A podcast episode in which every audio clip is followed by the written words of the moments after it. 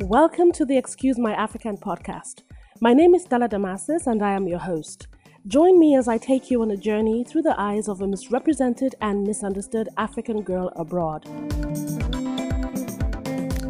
In this episode, I will talk about Africans and retirement.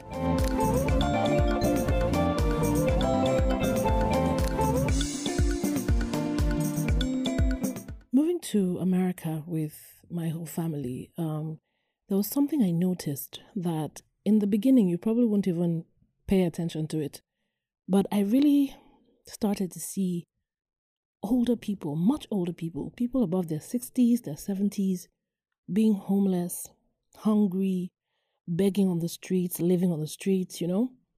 And then you go into establishments like hospitals and stuff like that, and you find 60 something year old women cleaning toilets and um, very old men just doing odd jobs and things like that.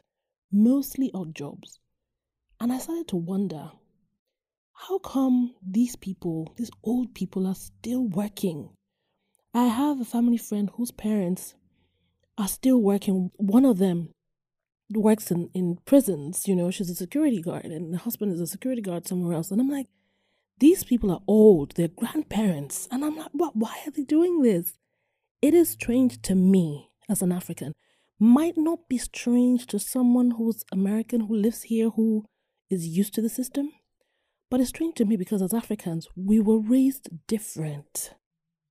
As an African person who has parents you can never allow your parents to work at the age of 60, 70. We were raised to take care of our parents after they retire. When I say take care of our parents, I mean housing, feeding, transportation, medication, clothing, everything they need to survive. It sounds crazy to a lot of other people who are foreigners, but this is how Africans are raised. Your parents, your grandparents, you must take care of them because they took care of you from the moment you were born till you became an adult, till you started working.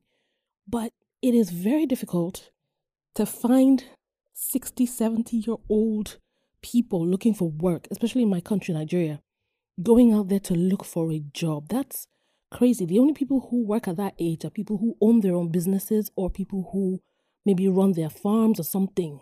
But to go look for work somewhere else where someone has to pay you salary, we hardly ever, ever do that. That is one thing that I find to be a good thing as an African. I think raising your children early to understand that, you know, when you start to work, you must put something aside for your parents because you need to take care of them. It, it gives us joy. I mean, I know that this might sound crazy to some people, but for us, it gives us joy to know that we're able to take care of our parents' needs, put a smile on their faces, buy whatever they need. You know, not like they have to impose or put us under pressure. It's a choice.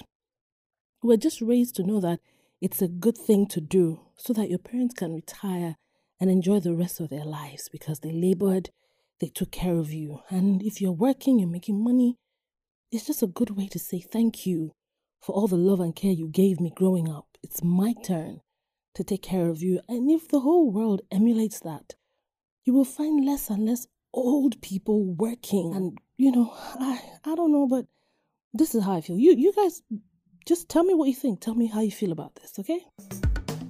Thank you for listening to this podcast, and I hope you'll join me again for the next one. You can contact me via email, excusemyafrican at gmail.com or visit the website excusemyafrican.com for more details. Remember to stay positive and give love.